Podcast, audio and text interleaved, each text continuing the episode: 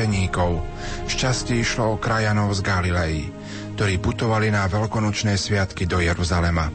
Iní patrili k obyvateľom Jeruzalema, ktorých presvedčil nedávny zázrak skriesenia Lazára. Sprevádzaný týmto početným sprievodom, ako aj tými, čo sa k ním pripojili po ceste, kráča Ježiš starou cestou z Jericha do Jeruzalema k neveľkému pahorku Olivovej hory. Okolnosti prijali tomu, aby bol Ježiš veľkolepo privítaný, lebo podľa obyčaje ľudia z mesta vychádzali v ústrety privítať väčšie skupiny pútnikov, ktorí vchádzali do mesta so spevom a prejavmi radosti. Pán nenamietal nič proti prípravám na slávnostný vstup, sám si vybral záprach, jednoduché osliadko, ktoré kázal doviesť z nedalekého Betfage. Očia z Baláma používali vzácne osobnosti v Palestíne, ako záprach osla. Týmito slovami, milí poslucháči z knihy Hovoriť s Bohom, otvárame našu dnešnú reláciu Betánia v rámci štvrtých rozhlasových duchovných cvičení. Nerušené počúvanie vám zo štúdia prajú Michal Vosko, Diana Rauchová a Pavol Jurčaga.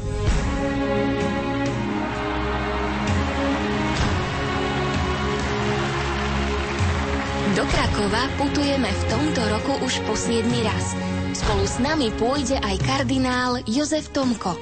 Veľmi sa teším, no ale dúfajme, že šťastlivo sa tam dostanem aj ja, aby som už na púti bol spolu so všetkými ostatnými pútnikmi zo Slovenska. Nenechajte si újsť príležitosť ďakovať spolu s nami za dar slovanského pápeža, hovorí biskup Stanislav Stolárik rozhodne pozývam všetkých z duchovnej rodiny Rádia Lumen na túto púť a ja myslím si, že v tomto roku padne určitý rekord a že tam príde najviac pútnikov poďakovať Pánu Bohu za tento veľký dar pápeža a potom jeho blahorečenia. Všetkých veľmi srdečne do Lagievník pozývam. Sobotu 14. mája sa rozhlasová rodina Rádia Lumen stretne v Sanktuáriu Božieho milosrdenstva v Krakove.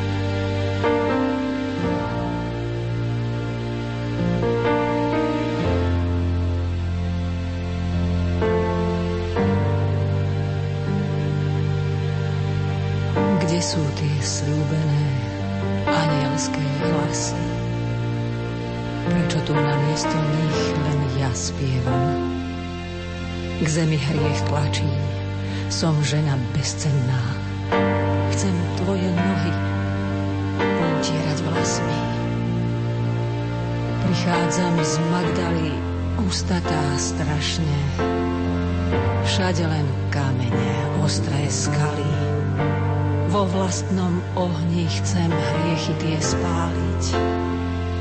Pokornej modlitbe daj prosím zaznieť.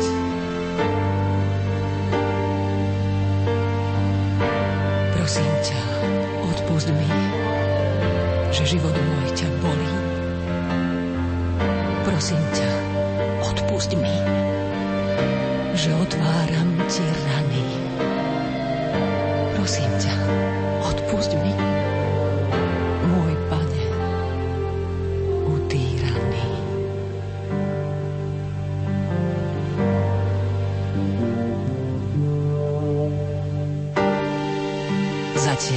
slabosť živí všetky hriechy.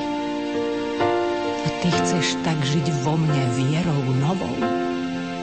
Zapíjam vlastnou žlčou neúspechy, že nečujem, nevládzem počuť slovo.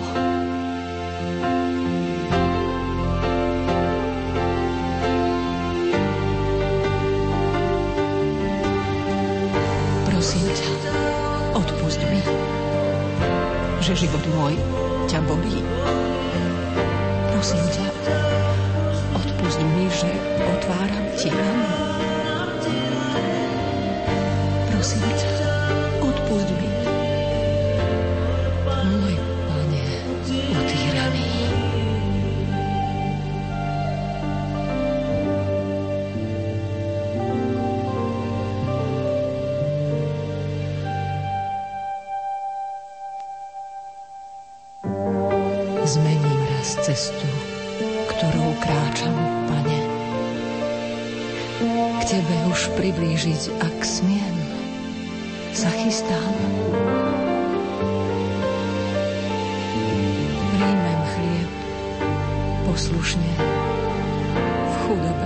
Čistá. Nebudú oči tvoje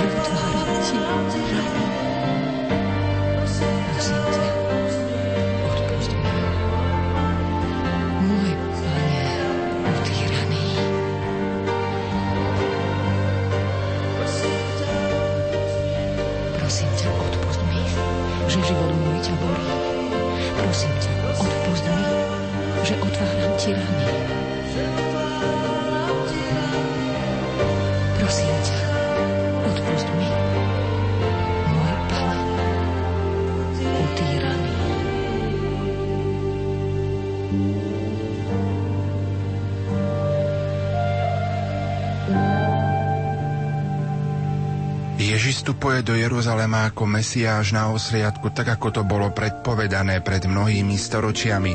Aj spevy ľudu sú výrazne mesiáske. Tí prostí ľudia, no predovšetkým farizeji, dobre poznajú proroctvá a preukazujú nesmiernu radosť. Ježiš súhlasí s touto formou preukazovania holdu. A farizejom, ktorí sa usilujú utíšiť prejavy viery a radosti, hovorí Hovorím vám, ak budú oni mlčať, budú kričať kamene. O kvetnej nedeli a o evanieliu tejto nedele nám v tejto chvíli porozpráva docent František Trstenský zo spiskej kapituly.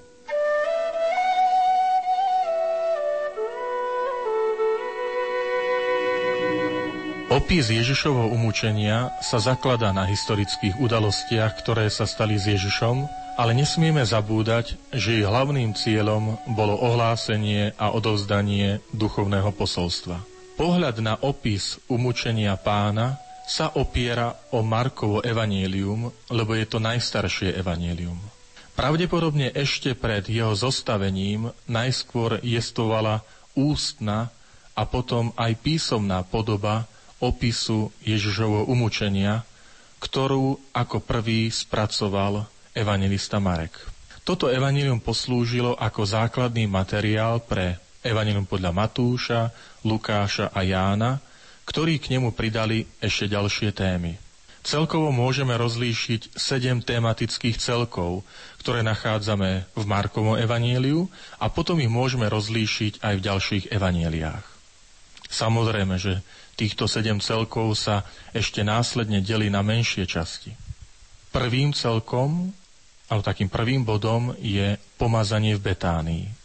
Druhým ustanovenie Eucharistie, tretím udalosti v Gecemánskej záhrade, štvrtým proces s Ježišom pred židovskou veľradou, piatým bodom je proces s Ježišom pred Pilátom, šiesté je ukrižovanie a napokon siedmy celok tvorí Ježišov hrob, teda udalosti pochovania.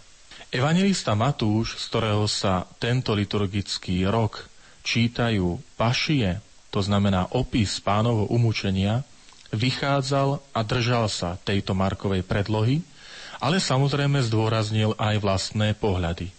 Matúš sa ešte viac zameral na starozákonné odkazy, na predpovede prorokov. Výraz, aby sa splnilo písmo, je nevyhnutnou súčasťou jeho evanielia. Splnenie písma sa vzťahuje na jednotlivé epizódy Ježišovho umúčenia. Ježišovo zajatie, určenie sumy za zradu, víno, ktoré podali Ježišovi pred smrťou, posmešky, aby Ježiš zostúpil z kríža, to všetko sa deje, aby sa splnilo písmo. Jednoducho, Matúš ukazuje Ježiša ako Mesiáša, ktorého ohlasovali starozákonné texty, proroci. Všetko, čo sa s Ježišom deje, deje sa preto, aby sa splnilo písmo. Evangelista Matúš má aj ďalšie zvláštnosti v porovnaní s ostatnými evangelistami. Ako jediný uvádza, že Judáš dostal za zradu Ježiša 30 strieborných a keď ich vrátil, tak sa za to kúpilo hrnčiarovo pole. Ako jediný uvádza Judášovu smrť. Ako jediný hovorí o Pilátovej žene, ktorej evanielista nepodáva meno, ale tradícia uvádza, že sa volala Klaudia Prokula a ktorá varuje svojho manžela, aby neodsúdil Ježiša na smrť. Je to silný protiklad – keď pohanská žena hovorí o Ježišovi ako o spravodlivom. Ukrižovanie nebolo židovským trestom, tam bolo ukameňovanie. Ale ukrižovanie bolo trestom pre boričov zo strany Rimanov. Na tom je postavená aj obžaloba. Zdá sa, že Pilát nebol naklonený Ježiša odsúdiť. Nasvedčuje to niekoľko faktov. Cesta k Herodesovi, snaha o veľkonočnú amnestiu, v súvislosti s Barabášom, keď hovorí potrestám ho a prepustím na adresu Ježiša. Za bohorúhačstvo Rimania by neodsúdili na smrť. Preto obžaloba Židov je postavená na buričstve, na tom, že sa Ježiš stavia za kráľa. Marek a na neho nadvezujúci Matúš hodnotia Piláta ako zbabelého a alibistického predstaviteľa súdnej moci. Židovskí autory tej doby ponúkajú troška odlišný pohľad na Poncia Piláta.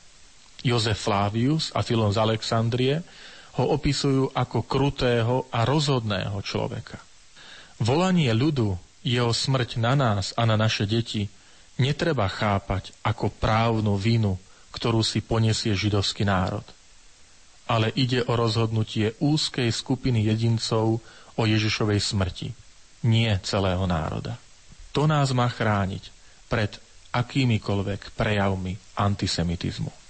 Evangelista Matúš ako jediný hovorí o tom, že pri Ježišovej smrti sa otvárali hroby a z nich vstávali telá svetých. Ide zjavne o eschatologický a apokalyptický rozmer, ktorý Ježišova smrť naberá. Jednoducho evangelista Matúš chce ukázať, že Ježišova smrť má význam, ktorý presahuje ľudské rozmery.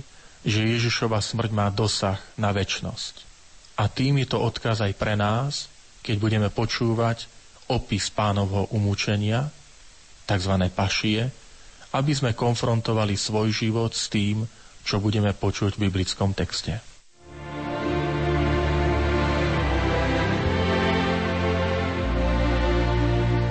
Štvrté rozhlasové duchovné cvičenia s biskupom Williamom Judákom sú už na obzore.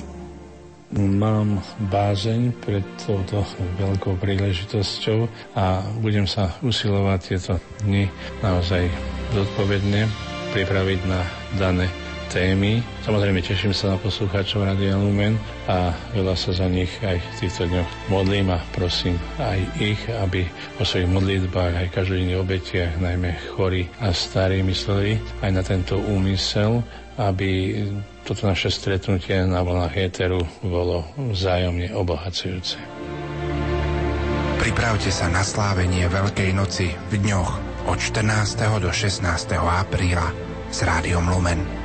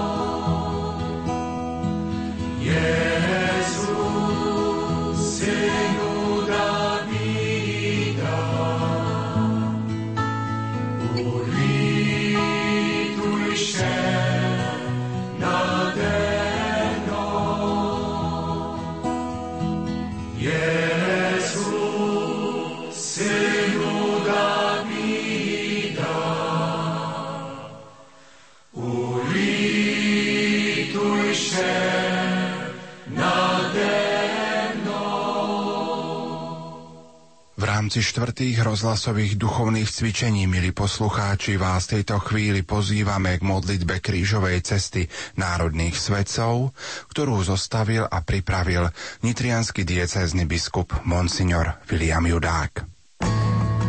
Štvrté rozhlasové duchovné cvičenia s nitrianským biskupom Williamom Judákom na vlnách Rádia Lumen. Pokoj a nádej do vašich domovov.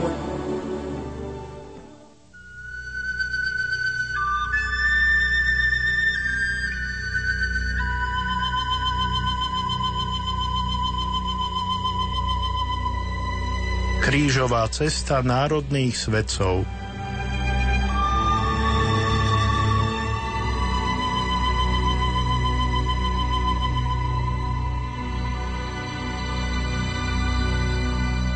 dejinách kresťanstva neustále zaznieva výzva, kto chce ísť za mnou, nech zaprie sám seba, vezme svoj kríž a nasledujem. Priebehu vekov množstvo známych, ale aj neznámych mužov a žien každého veku a postavenia sa usilovalo a usiluje prijať túto výzvu do svojho života. Cez ich príklad máme aj my odvahu vybrať sa na túto cestu, ktorá je namáhavá, ale istá. Oni nám ukazujú, že chcieť nasledovať Krista znamená nestavať sa na svoju stranu, byť naviazaný na seba, chrániť svoje predstavy, ale naopak znamená to povedať sebe nie, zrieť sa seba a dať sa k dispozícii Bohu až smrti. Uskve ad mortem. Pretože buď zaprieme seba, alebo zaprieme Krista. Nemôžeme povedať jednému áno bez toho, že by sme druhému nepovedali nie. Seba zapor nie je teda nikdy sám o sebe cieľom, ale je prostriedkom k pozitívnemu. Kto chce ísť za mnou, povedať sebe nie, je prostriedok povedať Kristovi áno. My chceme v nasledujúcej chvíli, drahí bratia a sestry, sledovať ľudí, ktorí sú nám blízki svojim životom a ktorí posvetili našu zem svojou modlitbou, ale aj činnosťou navonok a ktorí túto výzvu vo svojom živote dôsledne uplatnili. Nebola to ľahká cesta, mala však svoj zmysel a prináša hojné ovocie až do dnešných čias. Spoločne sledujme túto Ježišovú cestu, ktorá je našou, aby sme aj my mali odvahu kresťansky žiť a zomrieť.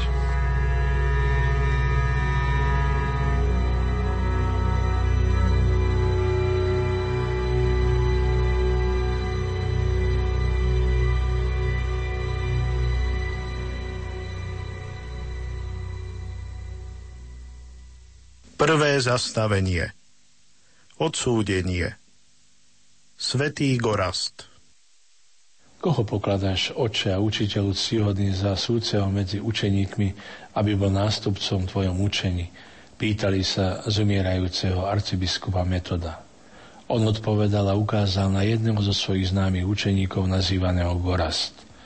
Tento je vašej krajiny slobodný muž, učený, dobre v latinských knihách a pravoverný. To buď Božia vôľa a vaša láska, ako aj moja. Toto rozhodnutie znamenalo pre svätého Gorazda prijať odsúdenie, ktoré sa prejavilo v jeho živote v podobe trojročného väzenia v Nemecku po smrti svätého Metoda, ako nám to približuje bulharská legenda. Preto Dau kričal Poďme, premôžme Gorazda a nastrojme mu úklady, lebo jeho život je nepodobný nášmu a jeho cesty sú odlišné a vyčíta nám hriechy. Ak on zostane nažive, Ožil by znova aj metod. Odstránili ho z biskupského úradu a nastolili akéhosi vichinga, opojeného vínom bludárstva a schopného opojiť aj iných. A tých, ktorí mali učiteľský úrad, ba aj mnohých iných znamenitých mužov, spútali do okov a väznili v temniciach, kde nebolo nejakej útechy, lebo nesmeli k ním ani príbuzní, ani známi. Tak urobili so známym Gorazdom, ktorého cnosť vyvýšila na metodou prestol, lebo sa na Morave narodil a poznal veľmi dobre obidva jazyky, slovanský aj grécky. Tak urobili aj s kňazom Klimentom, vynikajúcim mužom, s Vavrincom, Naumom a Angelárom. Napriek zlu, ktoré musel zakúsiť tak ako jeho majster Ježiš, aj on vie, že len cesta, ktorú ponúka Boh, je správna, hoci krížová.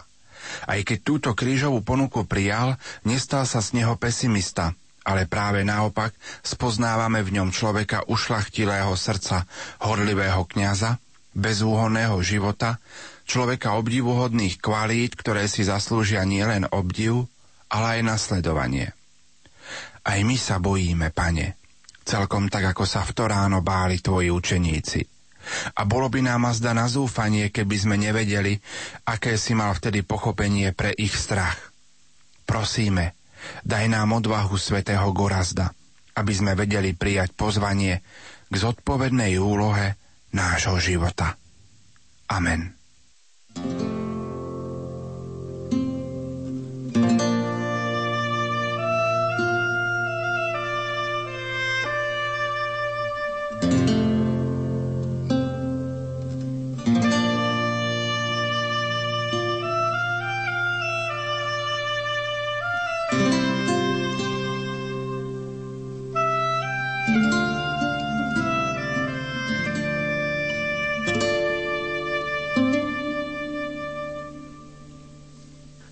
Zastavenie Kríž na ramená Svetý Cyril keď Rastislav žiadal o učených mužov, aby upevnil ríšu po politickej a cirkevnej stránke, byzantský cisár Michal III vybral dvoch solunských bratov Konštantína a Metoda. Obratil sa na Konštantína slovami Viem, filozof, že si ustatý, ale treba ti sta ísť, lebo tieto veci nemôže nikto iný vykonať, iba ty. Filozof odpovedal, i ustatý som, i chorý telom, ale s radosťou tá pôjdem, ak majú písmena pre svoj jazyk. Cisár volil správne, ba mohli by sme povedať, že určil na misiu tých najlepších. Boli to vzdelaní muži hlbokej viery, dobrých mravov, skúsení diplomati, ktorí ovládali miestne macedónske nárečie, blízke reči ľudu na novom misijnom území. Mladší brat Konštantín sa narodil okolo roku 827 ako najmladší zo siedmých detí. Po skončení cisárskej školy v Konštantínopole, kde pod vedením vzdelancov zvučného mena nadobudol vynikajúce vzdelanie, sa stal bibliotekárom a neskôr profesorom na vysokej škole v Konštantínopole.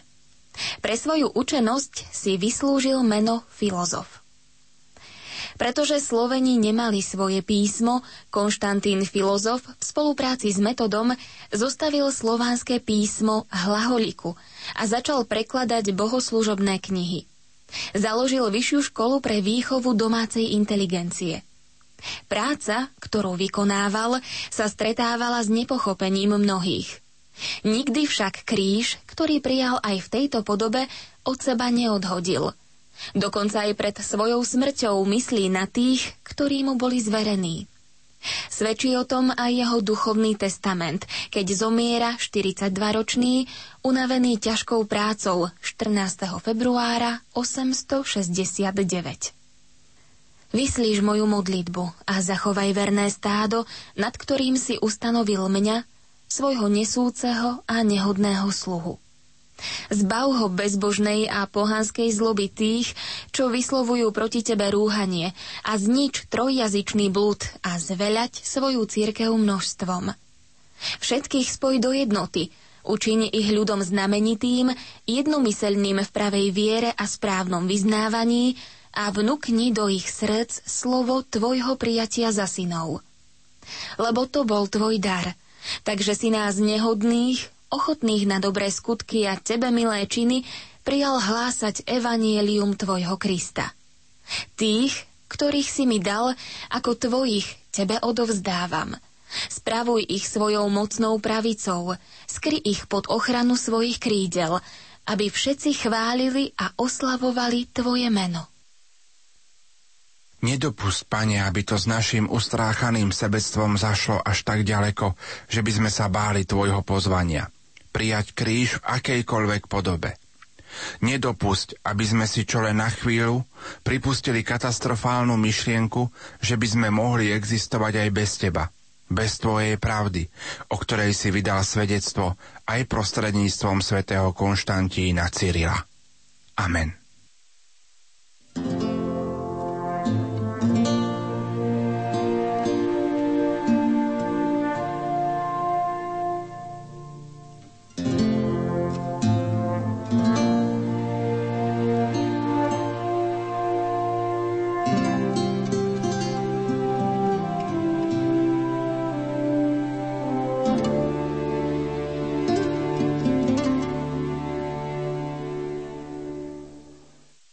Tretie zastavenie Pád Svetý Svorat Na slávnu cyrilometodskú dobu a plody jej šlachetnej práce nadvezuje pôsobenie dvojice benediktínskych mníchov, pustovníkov, svetého Svorada Andreja a Beňadika. Oni v duchu reguli, modli sa a pracuj, prehlbovali vieru a prinášali hojnosť Božieho požehnania aj milosti na územie nášho národa.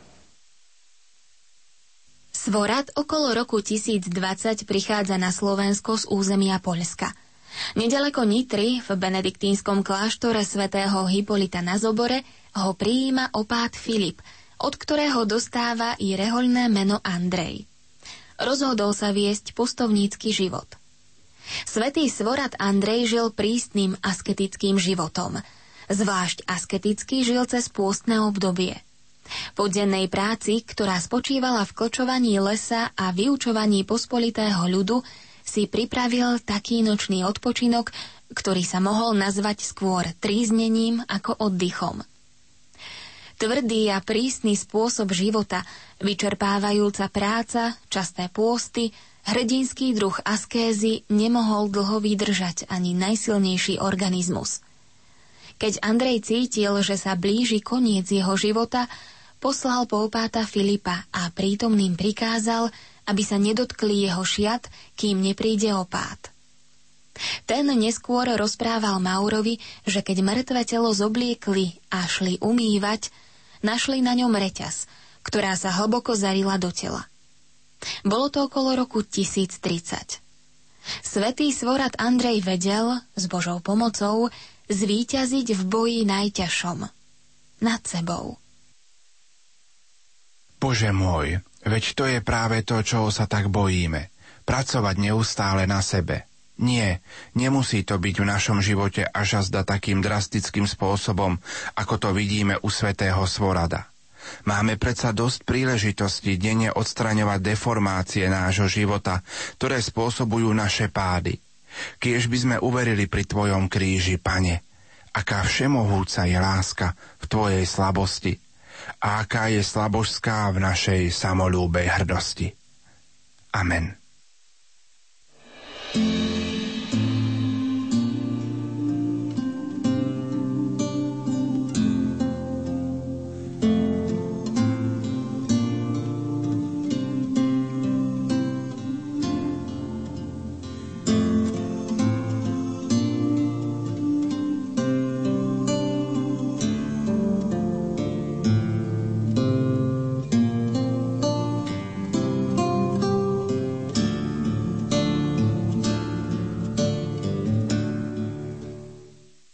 Štvrté zastavenie.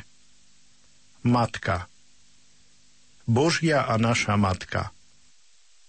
Úctu k Pane Márii možno na začiatku šírenia kresťanstva vidieť aj na našom území. A možno povedať, že medzi najtypickejšie znaky kresťanstva na našom území patrí úcta k Matke Božej.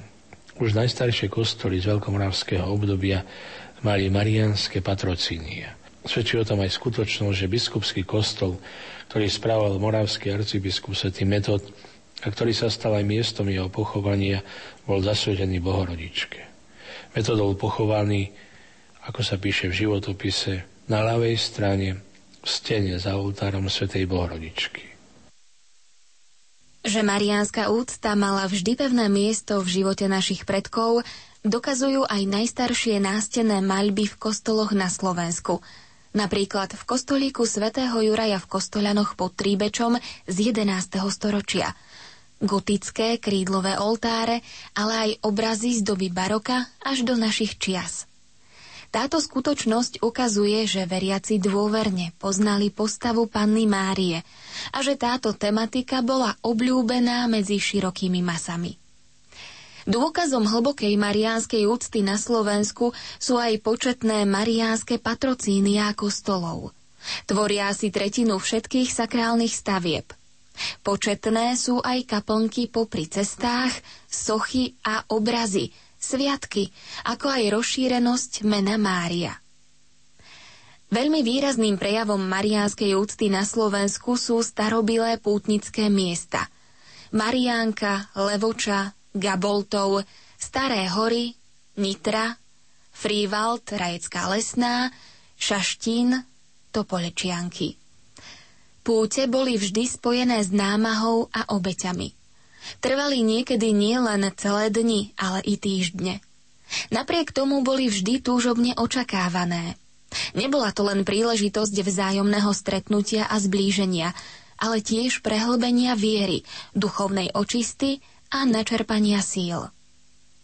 Je potešiteľné, že aj v našom čase sú zaplnené pútnické chrámy najmä mladými ľuďmi. Hoci sme deťmi tejto doby, Chápeme, že Mária má jedinečné poslanie a postavenie v Božom ľude. Ona je jeho najvznešenejším členom a zároveň aj najosvedčenejším vzorom a najláskavejšou matkou. Chceme sa, Matka Božia naša, s Tebou často stretávať a tak sa o Teba učiť v zmysle slov pápeža Jána Pavla II., Tvojho veľkého ctiteľa – kde sa môžeme lepšie naučiť, čo znamená byť Božími deťmi, než pri nohách Božej Matky?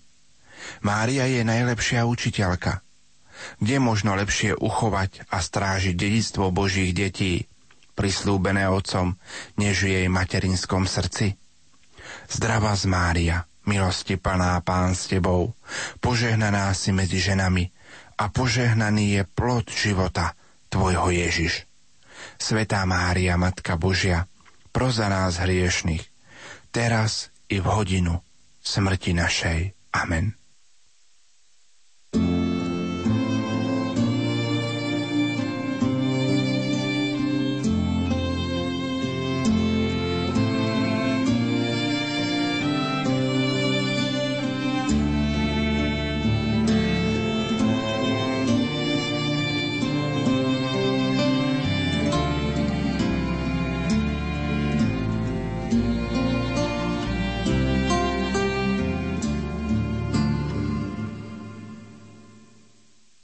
Piaté zastavenie Pomoc Svetý Beňadik Svetý Beňadik bol žiakom svätého Andreja Svorada.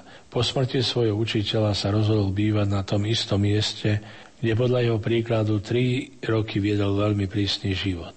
Tu ho prepadli zbojníci, zviazali ho a hodili do váhu. Ľudia dlho hľadali jeho telo, ale bez výsledku. Zbadali však, že cez celý rok sedával na brehu váhu orol, ako by niečo pozoroval. A skutočne našli telo, ktoré bolo po roku neporušené, ako by bol Beňadik len nedávno zomrel.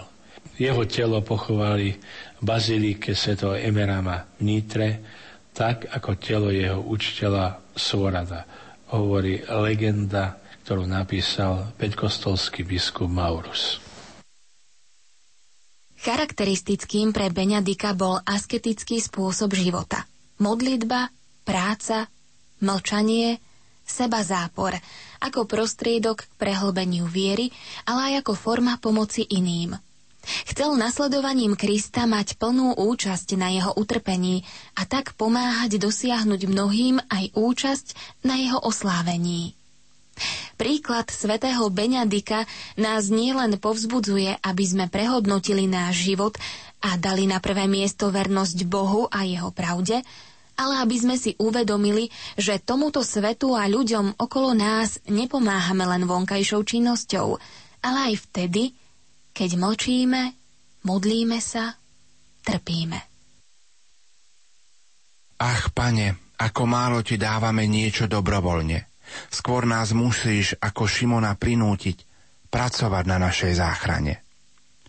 Ako sme to len všetko domotali, pane. Teba, ktorý si sa nechal takto týrať pre naše viny, bezočivo obvinujeme, ako by si práve ty bol zodpovedný za všetky katastrofy, biedy a nešťastia, ktoré kedy vytrpel človek. Rozčulujeme sa, že sme nútení pomáhať nie kríž, na ktorom bude vykúpený náš nový život. Odpust nám, Pane. Amen.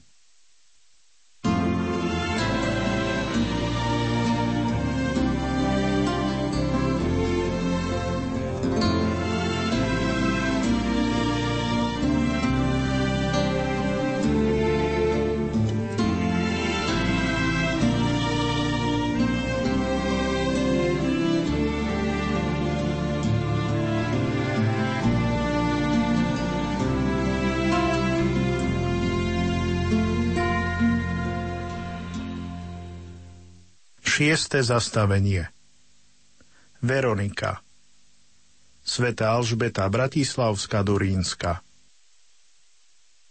Cisterciacký mních Cezarius, jeden z prvých životopiscov svätej Alžbety Durínskej Bratislavskej, začína jej životopis slovami. Uctievania hodná a Bohu poslušná Alžbeta, pochádzajúca zo vznešeného rodu, žiarila ako zorníčka v mlach tohto sveta. A skutočne, Alžbeta patrí k tým katolickým svetým, ktorí podobne ako svätý František Asisky neustále fascinovali a fascinujú i dnes všetkých ľudí. Je živým svedectvom toho, čo dokáže všetko v ľudskom živote opravdivo veľká láska. Narodila sa v roku 1207 na Bratislavskom hrade ako dcéra uhorského kráľa Ondreja II. Už ako 14-ročná na žiadosť rodičov uzavrela manželstvo s durínskym kniežaťom Ľudovítom. Ľudovít bol natoľko veľkodušný, aby pochopil, že jeho manželka okrem neho miluje z celého srdca aj niekoho iného. Ježiša Krista, ktorého nachádzala v chudobných. Vždy bol na jej strane, keď jej zverený majetok nepoužívala na šperky či drahé oblečenie, ale pre chudobných svojho grovstva. Keď v roku 1225 Durínsko zachvátil hladomor, Alžbeta nechala otvoriť všetky truhlice s pokladmi a všetky sípky, ktoré patrili durínskym grófom, aby, nakoľko to bolo možné, nasítila hladujúcich. Ľudovít však čoskoro na krížovej výprave podľa Holmoru. Nikto sa neodvážil oznámiť Alžbete smrť jej manžela. A keď sa to nakoniec musela predsa len dozvedieť, blúdila izbami a kričala. Ach, pane Bože, teraz mi zomrel celý môj svet. Príbuzní jej manžela si ju síce vážili, ale žiadali od nej, aby sa svojim životom prispôsobila životným formám, ktoré zodpovedali jej postaveniu. Alžbeta, ktorej srdce bolo plné lásky k chudobným, nemohla splniť tieto požiadavky – lebo v chudobných videla samého Krista. Preto v roku 1228 opustila Wartburg a odišla do Marburgu, aby sa tam mohla naplno venovať službe chudobným. Zo svojho majetku, ktorý dostala po manželovej smrti, založila veľký útulok pre chudobných a veľkú nemocnicu.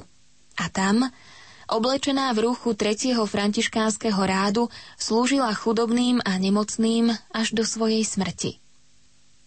Robila aj tie najodpornejšie práce a službu chorým s hlbokým presvedčením, že takto slúži Kristovi. V novembri 1231 vážne ochorela a 17. novembra s úsmevom na tvári zomrela. Ako by svojou smrťou vyjadrila. Rozdala som sa ako nástroj Ježišovej lásky. Robila som podľa svojich schopností všetko, čo bolo možné, aby cezo mňa prišiel na tento svet Ježiš, Boží syn. Teraz, keď zomieram, cítim sa byť celkom blízko Božej služobnice Márie, ktorá nám dala Ježiša a s ňou som aj blízko toho, ktorý ma očakáva. Zahambení si odvraciame tvár, pane, lebo naozaj nevieme, ako by sme sa mohli priznať k svojej ustráchanej malosti a k svojej biednej láske, ktorá skoro nič nedúfa, skoro nič neverí. Daj nám napriek tomu silu, pane, aby sme sa predsa odvážili vidieť Teba v podobe ľudí okolo nás. Amen. thank you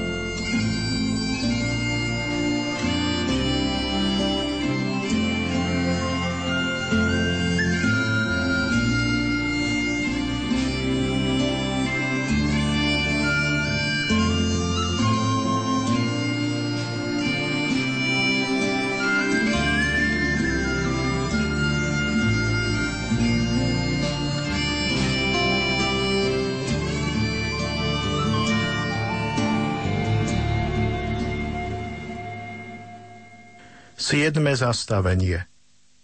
Opäť pád. Svetý Bystrík.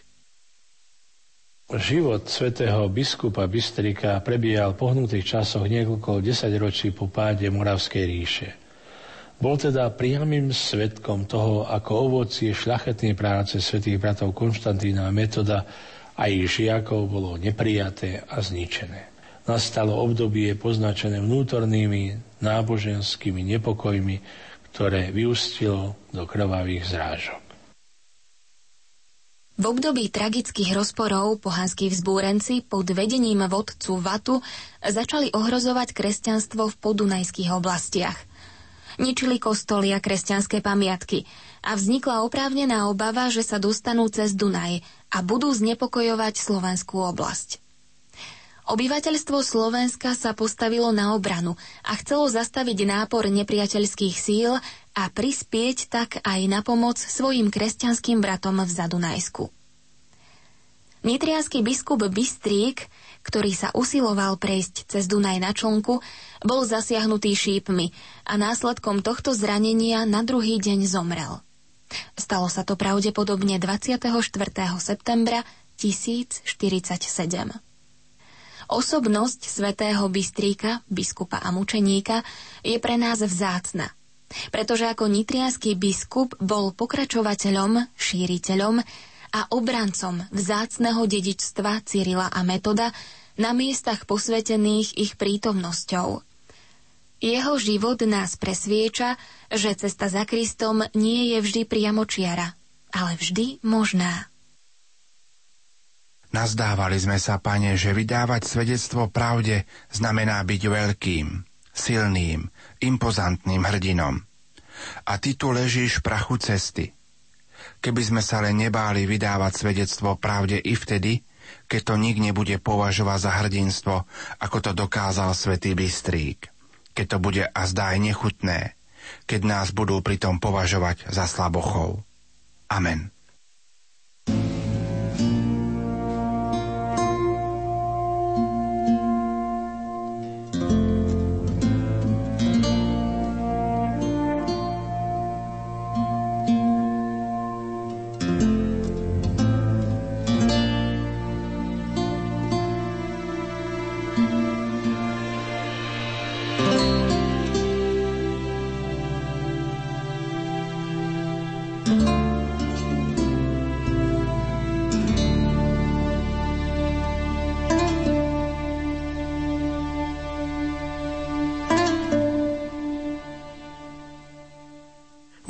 zastavenie.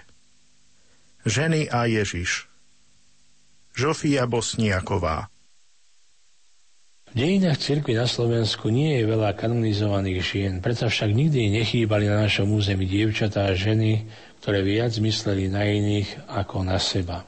Spomeňme si na vzornú raholničku Agnesu Otiliu, rodačku z Kolína nad Rínom, ktorá prežila väčšiu časť života v Bratislave ako sestra Rehole Ušulínok, kde našla po svojej smrti v roku 1705 miesto v krypte kláštora, ktorý za veľkých obetí v čase tureckého nebezpečenstva postavila. Jej telo je neporušené, ako to viackrát osvedčila komisia zložená z viacerých odborníkov.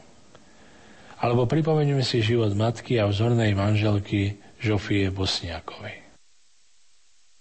Vieme, že jej veľkosť nespočíva v neporušenom tele, ktoré však môže byť prejavom Božej priazne voči tejto cnostnej žene matke na povzbudenie iných. Veľkosť Žofie Bošňákovej spočíva predovšetkým, ako môžeme vyčítať z jej životného obrazu, v živej viere a činorodej láske. Plnenie Božej vôle nespočívalo u nej, ako to obyčajne býva, vo veľkých skutkoch, ale v drobnej práci starostlivej matky a manželky. Tým je jej odkaz aktuálny pre každého z nás – hoci pôvodom a postavením bola príslušníčkou privilegovanej triedy, svojim životom, ktorý nebol dlhý, dokázala známu pravdu, že úsilie o svetosť je možné v každom čase a každom postavení. Môžeme u nej vidieť cnosti, ako sú láska k Bohu a blížnym, skromnosť, pokora, spravodlivosť, ochota pomôcť trpiacim. Aj naša doba má ženy tohto typu. Či nie je prejavom svetosti žena matka, vzorne sa starajúca o svoju rodinu? Či to nie je mladé dievča v rozkvete svojej mladosti, ktoré túži po pravde a skvalitnení svojho života aj napriek tomu, že musí ísť proti prúdu doby, v ktorej žije? Aj napriek tomu, že je v očiach iných hlúpa? Či svetosť sa azda nenachádza v podobe našich starých mám, ktoré takmer nepúšťajú z rúk rúženec, aby sa modlili za nás, ktorí v uponáhľanom živote nemáme čas? Či nie je svetosť v živote obetavých rehoľných sestier, ktoré povedali svoje áno bez výhrad? Pane, odpusť, že sme zabudli, čo znamená žena v našom živote. Často ju pokladáme za menej cenu, za slúžku. Matka viacerých detí je nám na výsmech. Zabúdame, že citlivé ženské srdce prináša nenahraditeľné hodnoty a robí nás svet ľudskejším. Daj, pane, aby aj dievčatá a ženy pri častom stretaní s tebou nezabúdali na svoju nenahraditeľnú úlohu v tomto svete. Amen. thank you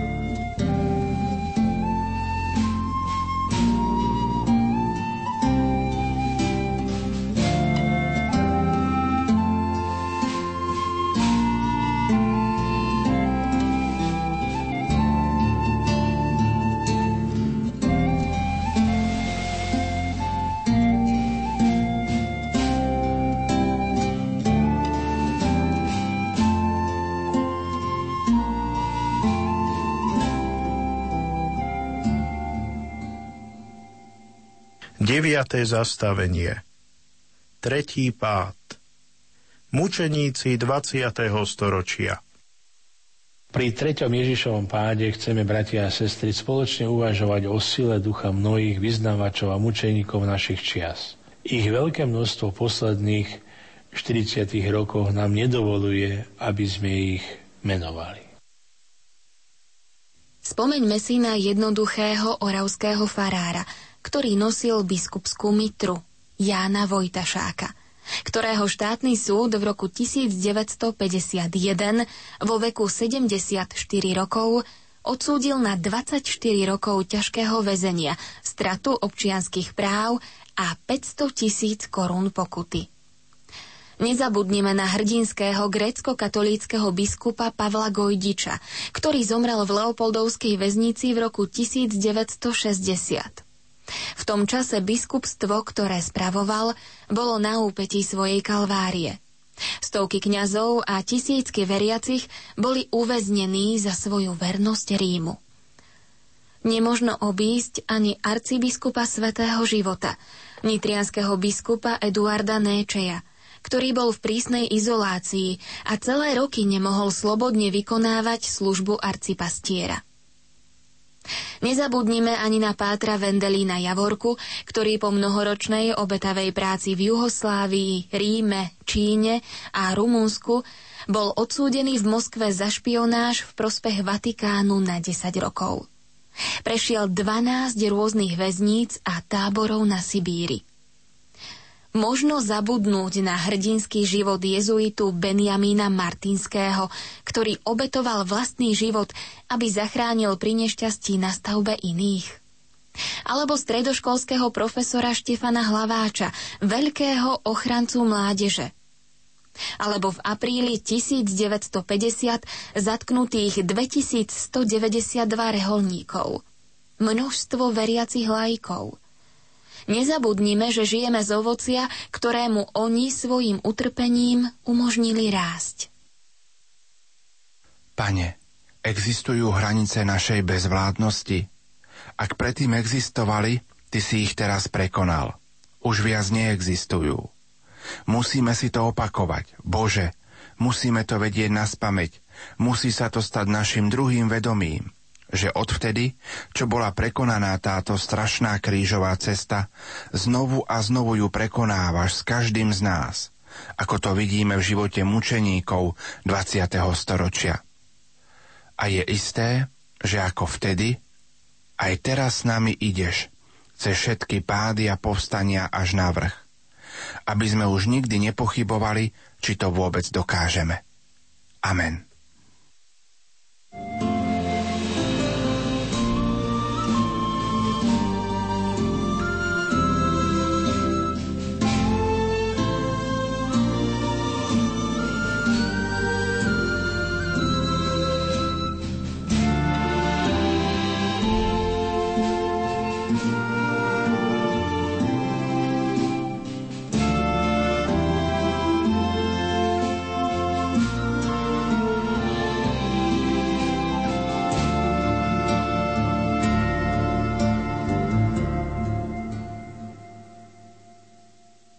10. zastavenie Bez šiat Svetý Mojžiš Uhrín v čase veľkých nepokojov na prelome 10. a 11. storočia prichádza z východného Slovenska mladý muž zo vznešeného rodu, znechutený politickými pomermi vo svojej vlasti na území ukrajinského kniežatstva spolu so svojím bratom Jurajom. Týmto mužom bol Mojžiš, o ktorom hovorí autor jeho životopisu mních Polikarp z Pečorského kláštora, že bol rodom Uhrin, čiže rodak z Uhorska. V kievskom kniežatstve však nenachádza želaný pokoj, lebo aj tu prebieha boj o kievský trón. Mojsej Uhrín sa dostáva neskoršie do poľského zajatia. Vynikal telesnou silou a krásou, preto ho veľmi starostlivo strážili – jeho ťažký stav využila bohatá a pekná vdova, ktorá ho chcela získať pre seba. Mojsej sa však vytrvalo modlil a postil. Chcel byť radšej čistý a zostať v Božom priateľstve, hoci len o chlebe a o vode, než nasýtený vzácnými jedlami, ale poškvrnený. Mnohé mučenia, prehovárania, sľuby a nástrahy v rôznej forme ho naozaj nemohli od tohto rozhodnutia odtrhnúť. Mojsej po takmer 6-ročnom utrpení vstúpil do Pečorského kláštora. Tu prežil v hlbokej mariánskej úcte, pôstoch a modlitbách 10 rokov svojho ctnostného života. Pochovaný je v Pečorskej laure, kde zomrel 25. júna 1043. Mojsej bol svetec byzantsko-slovanského obradu, teda grécko-katolík. Veď žil a zomrel ešte pred gréckým rozkolom z roku 1054. Životný príklad mnícha askétu, časovo nám síce vzdialeného, sa nám ponúka svojou aktuálnosťou aj v dnešných časoch konzumnosti. Veď netreba zda zdôrazňovať, že ovládanie hnutí posilňuje naše ja. Umožní človeku ovládať jadro svojej podstaty, a tým sa stať vnútorne slobodným a nezávislým, čo je potrebné aj pre človeka 21. storočia. Nechápeme celkom, pane, že aj krása nového človeka v novej vlasti, kam smerujeme, musí byť vykúpená zohavením tvojho tela i tiel mnohých, pre mnohých tvojich bratov. Nie len pravde, ale aj pravdivej kráse si prišiel vydať svedectvo. Daj, pane, aby sme uverili, že nie pôvab tela, ale láska srdca bude určovať človekovú definitívnu, nikdy nepomíňajúcu krásu. Ďakujeme ti, že nie sme odkázaní len na tú, čo sa tak neodvratne mení v popol. Amen.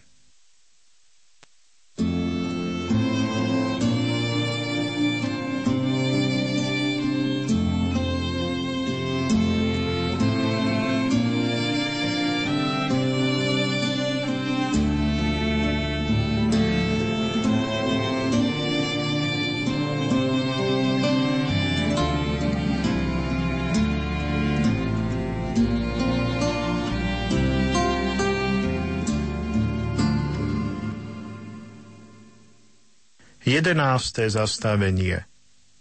Pribíjanie. Mučeníci reformácie.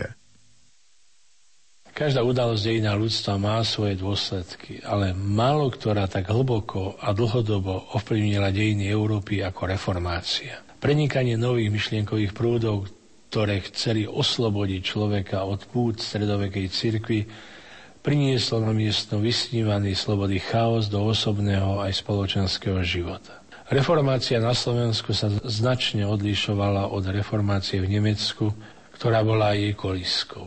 Žiaľ, v kontakte konfesí dochádzalo aj k vyostrením vzťahov, ktoré sa končili často násilnosťami a krvi prelievaním na obidvoch stranách.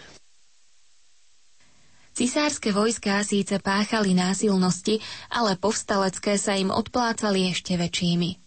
Preto sa do histórie zapísali prešovské jatky, či odsúdení protestanti v Kežmarku, ale na druhej strane aj množstvo pozabíjaných katolíckých kňazov a reholníkov.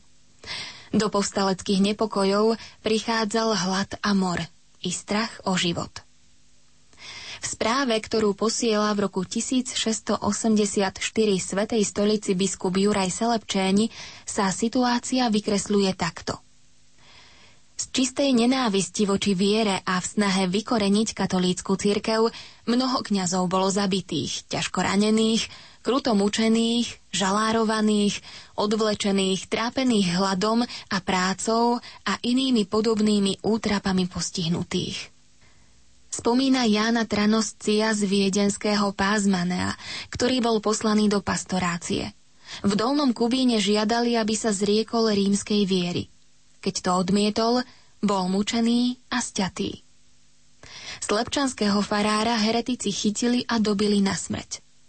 Lieskovského farára z nenávisti k viere vyvliekli z fary a po rozličnom sužovaní usmrtili. Iného farára z tej istej farnosti podobne mučili a obesili. Pátra Jána Simonidesa zo spoločnosti Ježišovej, ktorý pôsobil ako misionár, heretici v noci vyvliekli z fary a zavraždili. Hieronima Sanečka, farára v slovenskom pravne, násilne odvliekli z fary a umučili. Petra Jána Černelia, puchovského farára chytili, keď sa vracal od Mariánskej kaplnky, kde si konal pobožnosť a ťažko ho poranili. Posmešne ho vyzývali, aby sa obrátil o pomoc k panne Márii. Keď im odmietol odpovedať a začal sa nahlas modliť vyznanie viery, na mieste ho zabili. Pribylinského farára, keď sa postavil proti heretikom, kruto týrali a zavraždili. Juraja Čepeliniho z rehole svätého Pavla, rudáka z Byče, ako aj pátra Martina Tereka z tej istej rehole, z nenávisti proti viere heretici zavraždili. Biskup Selepčéni v zozname uvádza vyše 20 mien. Ako dodatok listiny je poznámka, že okrem týchto ešte mnohí iní kňazi a katolícky veriaci boli prenasledovaní pre svoju vieru a tak dosiahli korunu mučeníctva – oni budú záchrancami pravej viery nášho národa. Tieto krvavé udalosti by nemali vymiznúť z pamäti národa, pretože majú byť dôrazným upozornením pre nás všetkých, čo sa usilujeme v ekumenickom duchu o utvorenie jednoty, aby sa podobné prejavy v živote kresťanov a ľudí nikdy viac neopakovali. Kedykoľvek si budeme zakrývať tvár pred hrôzami ľudského utrpenia, nedaj nám, pane, zabudnúť, že aj my sme príčinou nenávisti a nepokoja vo svete. Aj my môžeme za krvi prelievanie na území bývalej Juhoslávie, Čečenska, Ruandy. Ak však trpíme pre Tvoje meno, nedaj nám zabudnúť, Pane, na fantastickú krásu nového života, ktorá sa z tohto utrpenia rodí. Tak ako sa rodí klas z odumierajúceho pšeničného zrna. Amen.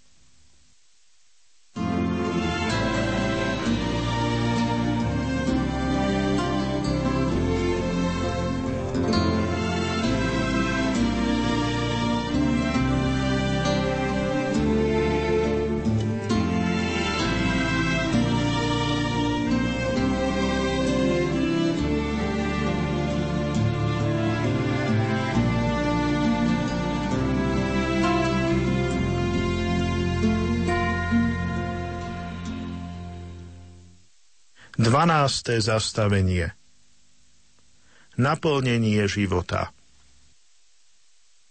Svetí košickí mučeníci Čas mučenickej smrti kňazov pôsobiaci v Košiciach môžeme časovo zaradiť do atmosféry veľkých nepokojov, konkrétne do obdobia 30-ročnej vojny. Impulzom k nej bolo povstanie českých stavov proti Habsburgovcom roku 1618. Do mocenských sporov sa zapojili sedmohradské kniežata. Knieže Juraj Rakovci obsadil Košice a uväznil troch katolických kňazov Marka Kryžina, Melichara Grodzieckého a Štefana Pongráca. Hoci mohli kňazi nechceli opustiť hrstku verných veriacich, o ktorých duchovné dobro sa napriek mnohým ťažkostiam starali. K uväzneným kňazom prišla delegácia, ktorá ich nahovárala odpadnúť od katolíckej cirkvy. Mali si vybrať alebo zradu, alebo smrť. Kňazi trávili ťažké chvíle čakania v modlitbách a navzájom sa povzbudzovali k vernosti. Večer 6. septembra 1619 prišla k uväzneným kňazom skupina vojakov, ktorá ich mala mučením prinútiť k zrade. V prípade neúspechu ich mali povraždiť. Mučenie bolo ťažké.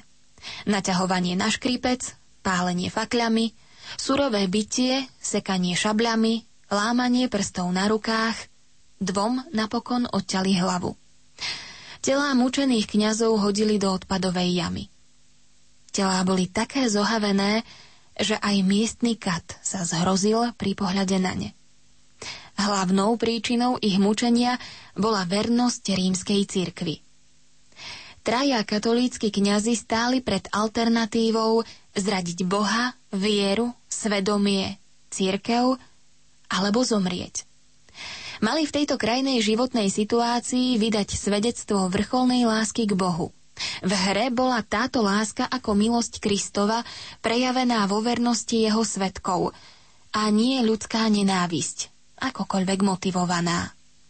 Tento boží prvok je v košickej udalosti osobitne výrazne prítomný.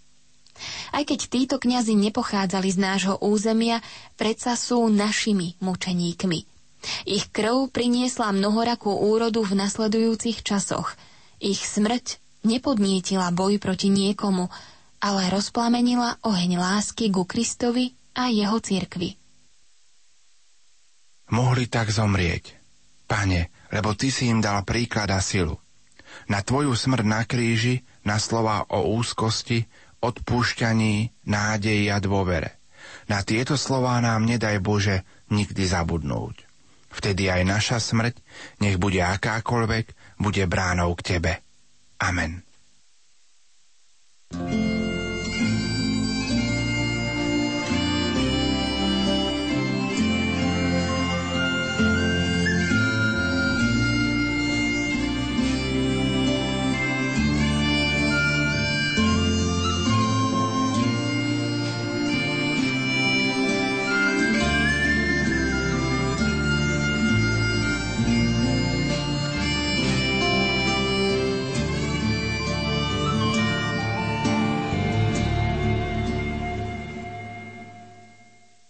13. zastavenie Posledné objatie Mariánska úcta na Slovensku Mariánska úcta prešla síce rôznymi formami, ale pevné miesto v pamäti národa má od začiatku obraz trpiacej matky pod pánovým krížom. Sedem mečov podnutých do jej srdca vyjadruje sedem zvlášť ťažkých situácií v živote jej syna, na ktorých mala aktívny podiel. V takomto vyobrazení, kde je veľa bolesti, ale nenájdeme tam beznádej a rezignáciu, bola odpradávna nášmu národu útechou a posilou v mnohých utrpeniach. Predovšetkým preto, že cesta nášho národa bola podobná jej. Cez mnohé pohromy po páde Moravskej ríše, cez vojnové hrôzy lúpežných Tatárov, Husitov a Turkov, ako aj iné krvavé udalosti, ktoré prešli našim územím až po biedu, ktorá vyhnala jednu tretinu slovenského národa do ďalekej cudziny. Vždy bola príkladom neochvejnej nádeje a istoty správnej cesty, ktorá má vznešený cieľ. Ona naučila náš národ húževnatosti lipy. Mohli by sme oprávnene povedať, že lásku k panne Márii dostali mnohí s materinským mliekom. Tento vrúcný vzťah je viditeľný na každom mieste Slovenska. V Mariánke, Levoči, Nitre, Gaboltove, Ľutine. Zvlášť tento vzťah potvrdzuje pútnické miesto vzácne každému Slovákovi, Šaštín. Jeho začiatky siahajú až do roku 1564. Terajší chrám z roku 1744, obdarený mnohými výsadami jednotlivých pápežov, každoročne viackrát manifestuje mnohotisícovou účastňou pútnikov z celého Slovenska i Slovákov zo zahraničia živý vzťah k patronke Slovenska. Je to zároveň svedectvo, že máme záujem o hodnoty, ktoré boli jej životu nielen blízke, ale sama ich žila. Neochvejná viera, obdivuhodná nádej i praktická láska, ktorej ovocím bol záujem o iných, odpúšťanie, príkladná starostlivosť o rodinný život, ochota slúžiť iným, ako i trpezlivo znášať ťažkosti každodenného života, nestrácať pritom životný optimizmus, znova začínať, mať dar vytrvalosti. Je to znaky národnej hrdosti, aj ochoty nadvezovať na kresťanskú tradíciu spätú s našim národom.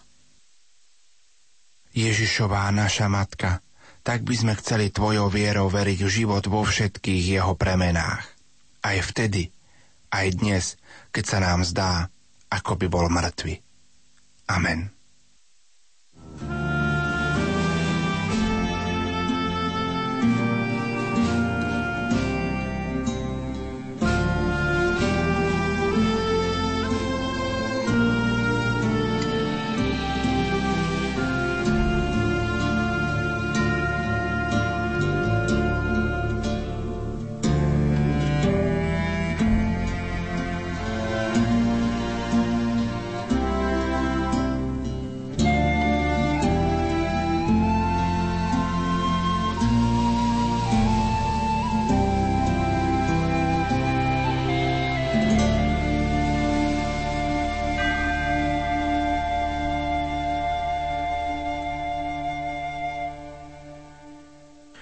14. zastavenie Pohreb Svetý metod Svetý metod, vyčerpaný neúnavnou prácou, poznačený utrpením ešte pred smrťou, určuje svoju nástupcu v osobe svätého Gorazda, pochádzajúceho z tohto územia. On ako autor života metodovho zachytil aj posledné okamy svojho vzácného učiteľa. Nevieme, kde sa nachádza jeho hrob – Žiaľ, nemáme možnosť uctiť si ani miesta odpočinku viacerých osobností, ktoré znamenali tak veľa pre našu kresťanskú históriu. No aj napriek tomu duch svätého Metoda a jeho brata, svätého Konštantína Cyrila, žije. Právom, veď aj náš slovenský národ dostal prostredníctvom nich bohatstvo nevyčísliteľných hodnôt – v ich živote môžeme vidieť vzácne kvality osobného života, ako sú vernosť cirkvi, úprimná zbožnosť, apoštolská horlivosť, obetavosť, trpezlivosť, ochota trpieť pre spravodlivosť a nadovšetko láska k Bohu a ľuďom, pre dobro ktorých sa obetovali.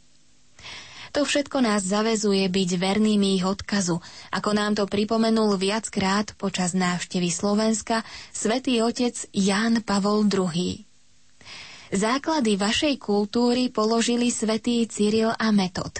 Oni aj naznačili hlavné črty programu budúceho vývoja. Tento program má svoje meno. Ježiš Kristus. Pane, daj, aby sme verili Tvojmu svedectvu, Uvedomujeme si, že samých seba by sme beznádejne stratili, keby sme ti neverili. A chceme ti veriť aj vtedy, keď bude treba ísť tvojom mene po krížovej ceste. Hoci aj takej, po akej si šiel ty. Amen.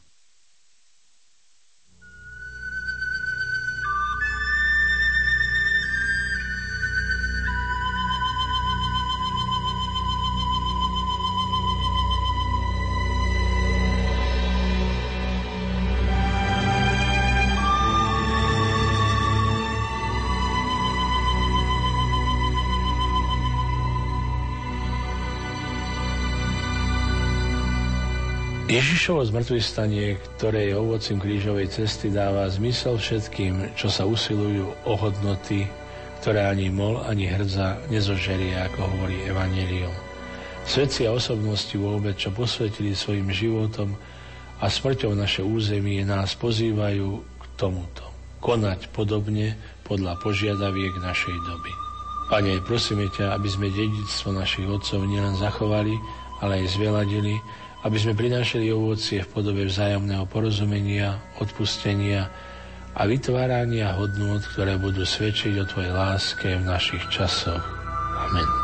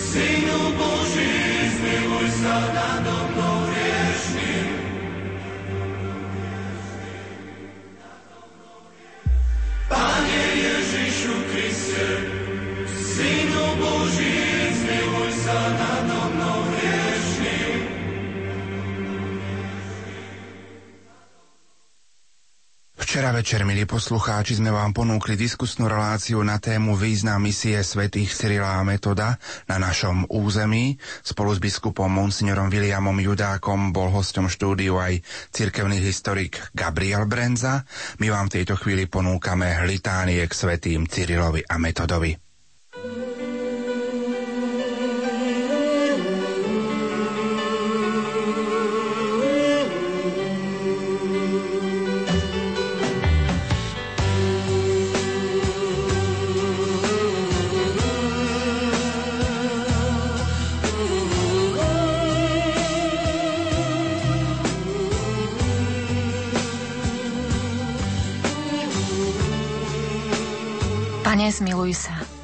Pane, zmiluj sa. Kriste, zmiluj sa. Kriste, zmiluj sa. Pane, zmiluj sa. Pane, zmiluj sa. Otec na nebesiach Bože. Zmiluj sa nad nami. Syn, vykupiteľ sveta Bože. Zmiluj sa nad nami. Duch Svetý Bože. Zmiluj sa nad nami. Svetá Trojica, jeden Boh. Zmiluj sa nad nami. Svetý Cyril a Metod prichádzajúci so slovom Evanielia. Orodujte za nás. Svetý Cyril a Metod, oslavujúci celým svojim životom Boha. Orodujte za nás. Svetý Cyril a Metod, chváliaci milosrdenstvo Boha. Orodujte za nás. Svetý Cyril a Metod, verní vyznávači pravého Boha. Orodujte za nás. Svetý Cyril a Metod, ohlasujúci veľké skutky Boha. Orodujte za nás. Svetý Cyril a Metod, šíriaci pokoj Kristov. Orodujte za nás. Svetý Cyril a Metod, sítiaci národy slovom Božím. Orodujte za nás. Svetý Cyril a Metod, milujúci Krista. Orodujte za nás. Svetý Cyril a Metod, poslušní synovia cirkvy. Orodujte za nás. Svetý Cyril a Metod, zvestujúci slová života večného. Orodujte za nás. Svetý Cyril a Metod prinášajúci národom dary Ducha Svetého. Orodujte za nás. Svetý Cyril a Metod ohlasujúci Božie prikázania. Orodujte za nás. Svetý Cyril a Metod milujúci ľud, ku ktorému boli poslaní. Orodujte za nás. Svetý Cyril a Metod ohlasovatelia Božích zámerov. Orodujte za nás. Svetý Cyril a Metod praví synovia pokoja orodujte za nás. Svetý Cyril a Metod, hlásatelia jediného Boha. Orodujte za nás. Svetý Cyril a Metod, hlásatelia veľkých diel Božích. Orodujte za nás. Svetý Cyril a Metod, muži svetého života. Orodujte za nás. Svetý Cyril a Metod, hviezdy jasné slovenského národa. Orodujte za nás. Svetý Cyril a Metod, lúče slnka vychádzajúceho v temnotách. Orodujte za nás. Svetý Cyril a Metod, orodovníci za náš národ pred trónom Najvyššieho. Orodujte za nás. Svetý Cyril a Metod sláviaci spásnu Kristovu obetu. Orodujte za nás. Svetý Cyril a Metod, učitelia lásky Boha. Orodujte za nás. Svetý Cyril a Metod, ponížený svetkovia Krista. Orodujte za nás. Svetý Cyril a Metod, trpiaci pre Krista. Orodujte za nás. Svetý Cyril a Metod, svedčiaci svojim životom o spáse Kristovho kríža. Orodujte za nás. Svetý Cyril a Metod, svetlá v temnotách. Orodujte za nás. Svetý Cyril a Metod, hlásatelia Kristovho vykúpenia. Orodujte za nás. Svetý Cyril a Metod, hlásatelia Božieho odpustenia. Orodujte za nás. Svetý Cyril a Metod, ozdoby Svetej Cirkvi. Orodujte za nás. Svetý Cyril a Metod, spievajúci chvály o Bohu. Orodujte za nás. Svetý Cyril a Metod, zapaľujúci srdcia po Bohu. Orodujte za nás. Svetý Cyril a Metod, učiaci národy poznávať Krista. Orodujte za nás. Svetý Cyril a Metod, rozjímajúci o Božích príkazoch. Orodujte za nás. Svetý Cyril a Metod, obrancovia práv cirkvy. Orodujte za nás. Svetý Cyril a Metod, verne vykonávajúci službu Kristovi. Orodujte za nás. Svetý Cyril a Metod, patróni slovanských národov pred Božou velebnosťou. Orodujte za nás. Svetý Cyril a Metod, spolupatróni Európy. Orodujte za nás. Baránok Boží, Ty snímaš hriechy sveta. Zľutuj sa nad nami, Pane. Baránok Boží, Ty snímaš hriechy sveta. Vyslíš nás, Pane. Baránok Boží, Ty snímaš hriechy sveta. Zmiluj sa nad nami. Orodujte za nás, svätý Cyril a Metod. Aby sme sa stali hodní Kristových prisľúbení. Modlíme sa. Milosrdný Bože, Ty si zveľadil svoju cirkev horlivosťou za vieru a apoštolskou činnosťou svätého Cyrila a Metoda. Na ich príhovor pomáhaj nášmu ľudu, aby ustavične rástol vo viere a vzmáhal sa vo svetosti. Skrze Krista, nášho pána. Amen.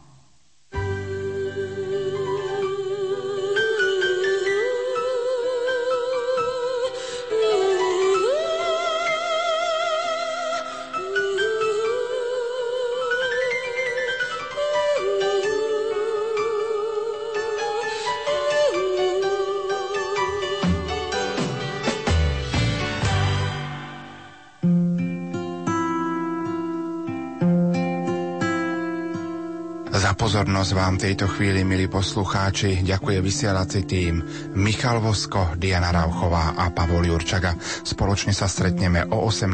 hodine pri Svetej Omši v katedrále svätého Františka Ksaverského v Banskej Bystrici.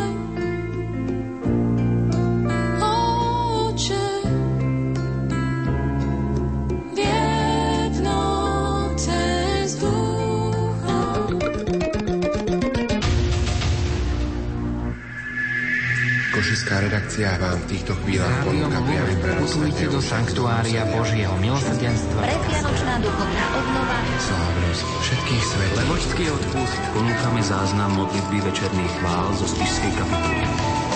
Aj vďaka vašim 2% môžete počúvať prenosy svetých omší a rôzne relácie vo vysielaní Rádia Lumen. 2% zo svojich daní nám môžete poukázať do konca apríla vo vyhlásení o poukázaní podielu zaplatenej dane za uplynulé zdaňovacie obdobie uvedte ako príjimateľa neziskovú organizáciu pre Lumen, kapitulská 2, 97401 Banská Bystrica. IČO 31 90 84 71 alebo nám zavolajte na číslo 048 471 08 10. Vyhlásenie doručte miestne príslušnému správcovi dane. Pomôžete správnej veci. Ďakujeme. Vysielanie Rádia Lumen môžete počúvať kdekoľvek vo svete. Vo svete. A to nie je všetko. Okrem živého vysielania je možné vypočuť si aj reprízy od vysielaných relácií. Počúvajte vysielanie Rádia Lumen prostredníctvom internetu. Internet. Vyberte si na našej internetovej stránke www.lumen.sk jeden z troch podporovaných audioformátov. www.lumen.sk a hľadaj archív alebo živé vysielanie.